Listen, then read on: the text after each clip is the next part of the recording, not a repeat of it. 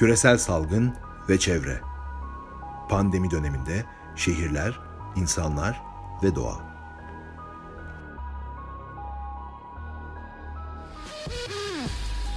Podcast'in bugünkü bölümünde Hamburg'dayız. Aslında geçen hafta İsveç'teydik. İsveç'te, Stockholm'de neler yaşandı pandemi boyunca ve pandeminin özellikle çevre üzerine etkisi nasıl oldu? Bütün bunları konuşmuştuk.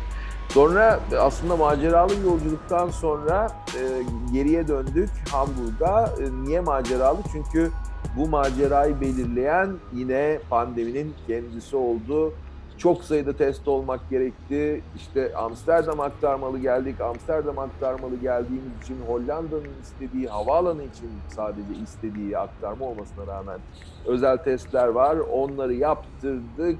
E, epeyce de mecburen bu testlere para harcamak zorunda kaldık. Her neyse şu anda e, o yolculuk bitti. Üzerine 10 gün karantinamız da bitti. Çünkü Almanya pek çok yeri Avrupa'nın e, farklı ülkeleri de dahil olmak üzere risk bölgesi kabul ediyor. E, biz de normal hayatımıza karantinamız bittikten sonra geri döndük ve e, podcast'in bu serisinin ikinci bölümünde e, Gülsüm Akbayır'la birlikteyiz. Gülsüm bize biraz kendini tanıt. Ben, ben hiç girmeyeyim o işe. Yaklaşık e, 2003 yılından beridir Hamburg'da yaşıyorum. Daha öncesi 5 yıllık bir öğrencilik hayatım oldu Bremen'de, komşu şehirde, 100 kilometre ötede, aşağıda diyebiliriz. Altona'da oturuyorum ve e, Altona Belediyesi'ne bağlı e, bir aile danışma merkezinde çalışıyorum. Yaklaşık 13 yıldan beridir. Ne aile yapıyorsun orada? Aile terapisti olarak. Hı hı. Devlete, e, de, belediyeye bağlı, Altona Belediyesi'ne bağlı aile danışma merkezi olarak geçiyor sanırım Türkçesi. Evet, aile danışma merkezi. E, aileler, yani anne baba e, ve çocuklarla, gençlerle çalışıyoruz. Bize e, semtimiz dahilinde olup, yani semtte oturup oturan her ailenin faydalanabileceği ücretsiz e, bir e, resmi kurum.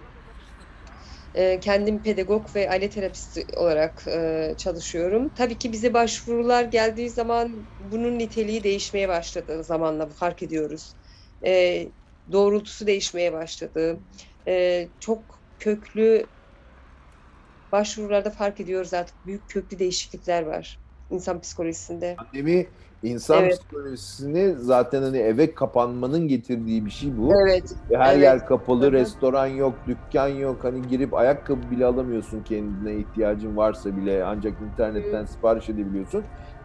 Dolayısıyla bütün hayatımız alt üst oldu. O alt üst oluş muhtemelen psikolojik bir başka alt üst oluşun yolunu açtı.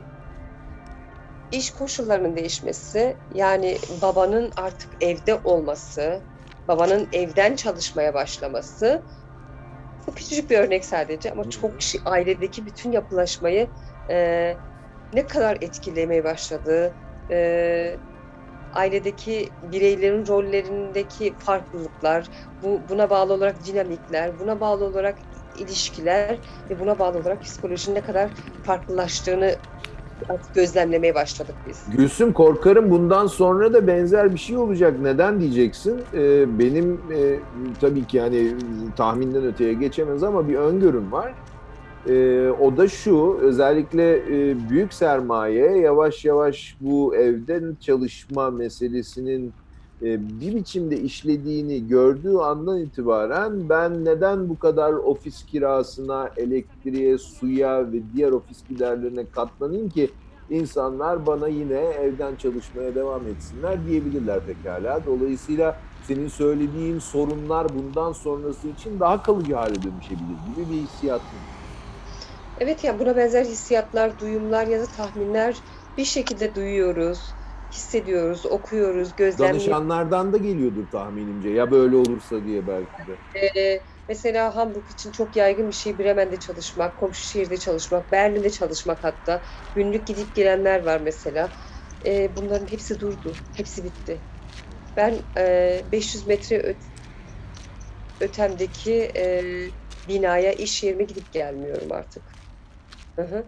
Bir yıldır yazın iki haftası dışında bir yıldır aynı çemberde yürüyüşümü yaptığım zaman da, işe git, arada bir büroya, ofise git uğradığım zaman da, alışverişimi yaptığım zaman da hususi bilerek değiştirmek istediğim ara sokaklar vardır mesela. Limana giderken ya da alışverişe giderken sırf farklılık olsun diye, Aa, orada ne vardı bakayım diye. Ee, bunun dışında herhangi farklı bir aktivitem olmadı mesela Evet. bir değişiklik olmadı. Ya da yaklaşık bir yıldır gördüğüm insan yüzleri çeşitlilik açısından eee, sanırım yani 10 kişiyi geçmiyor. Aynı Evet, çünkü bir araya gelemiyoruz maalesef. ya da 4 kişi vardır ama daha fazlası olmadı mesela. Peki Gülsüm şunu sormak isterim. Ee, çok temelde aslında bizim bu podcast'i yapma sebebimiz e, süreç içerisinde bu geride bıraktığımız bir yılı ya da hani belki biraz daha fazla hani Çin'de Wuhan'da başladığı anı da göz önüne alarak konuşalım e, bu salgının. Hayatlarımıza çok ciddi etkisi oldu. Evet işte demin konuştuğumuz şeyler ama bir yandan da e, bunun pek çok e, çevresel etkisi de oldu. E, Hamburg açısından bütün bu çevresel etkisine pandeminin baktığımızda e, ne görüyoruz? Sen hem e, toplum ki kesimleriyle yoğun bir şekilde çalışıyorsun dolayısıyla onlardan da e, bu konuyla ilgili bazı bilgilerin olmuştur mutlaka. Keza senin ve e, ailenin bir şekilde e, içinde yaşadığı koşullar da bu çevresel etki meselesini hani e, gayet iyi anlayabileceğimiz bir noktaya gelmişsinizdir bu aradan geçen zamanda. Neler yaşandı, neler oldu? Ee, özellikle e, çevreyle ilgili olarak ki Almanya, Hamburg özellikle e, bu, bu atık ayrıştırmasının çok iyi yapıldığı bir şehir. E, ama buna rağmen zannediyorum epeyce sorun çıktı. Bence öyle. Mesela direkt gözlemlediğim şey çöp. Yani günlük eee, kendimize ait çöpümüz. Sanırım hiç bu kadar çöp, çöp olmadı yani. Çöpümüz olmadı. Hiç bu kadar çöpümüz olmadı bizim. Neden acaba? Evdeyiz. Evdeyiz ve eee, yeni hayatımızla, yeni gündelik hayatımızla ilk etapta cidden nasıl idame edeceğimizi bilmiyorduk. Bir şaka gibiydi ilk haftalar, ilk dediğim gibi. Eee, geçeceğini düşündük ve stoklar yaptık mesela. Bilmiyorduk. Bu Almanya'da belli bir gelenek vardır zaten. Böyle yaşlılardan falan duyardık ilk geldiğimizde. Eee, depoları doludur, kilerleri doludur. Hani savaş psikolojisi. Eee, eskiyi kullanma, eskiyi tek yad etme, eskiden yeniyi çıkarma, eee, yani torununa bebek sandalyesi bırakmak ya da masayı bırakmak ya da arkadaşlarımın çocuklarından biliyorum kendi elbiselerini mesela saklamışlardır, çocuklarına giyindirirler. Yani eşyayı atma olayı yoktur mesela. Hı hı. Eee, çöple idame kültürü zaten bambaşka bir kültür Batı'da yani Avrupa'da, Almanya'da. Hani atma olayı zaten başka bir şey. Evet.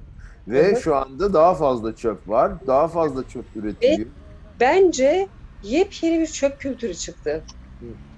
Nedir o kültür? Bize Evet. biraz Çıkan yeni çöp kültürü maalesef e, yani yemekle çok alakalı olduğunu düşünüyorum.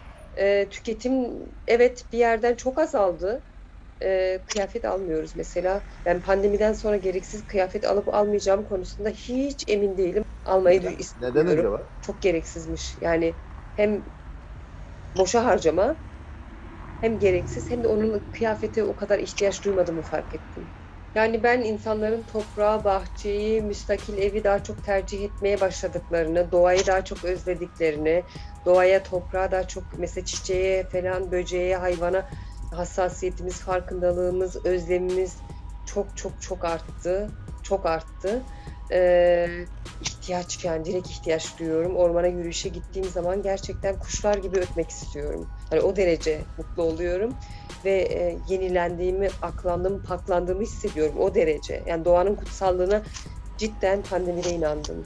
Feragat ettiğimiz, e, sabırla bekle, beklediğimiz, özlediğimiz tabii ki e, çok fazla durum, olanak, olasılık, vazgeçtiğimiz çok şey var. Ama tabii ki bunların bilincindeyiz.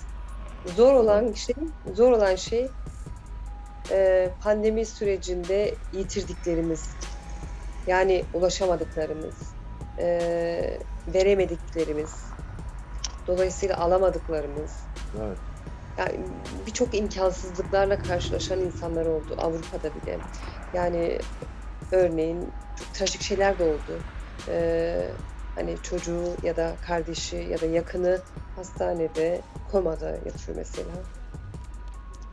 Evet. Hiç, yani o duruma dair hiçbir duygu geliştirmek yani yakınlaşmak gibi, almak vermek gibi, e, onu paylaşmak gibi herhangi bir olanak söz konusu değil.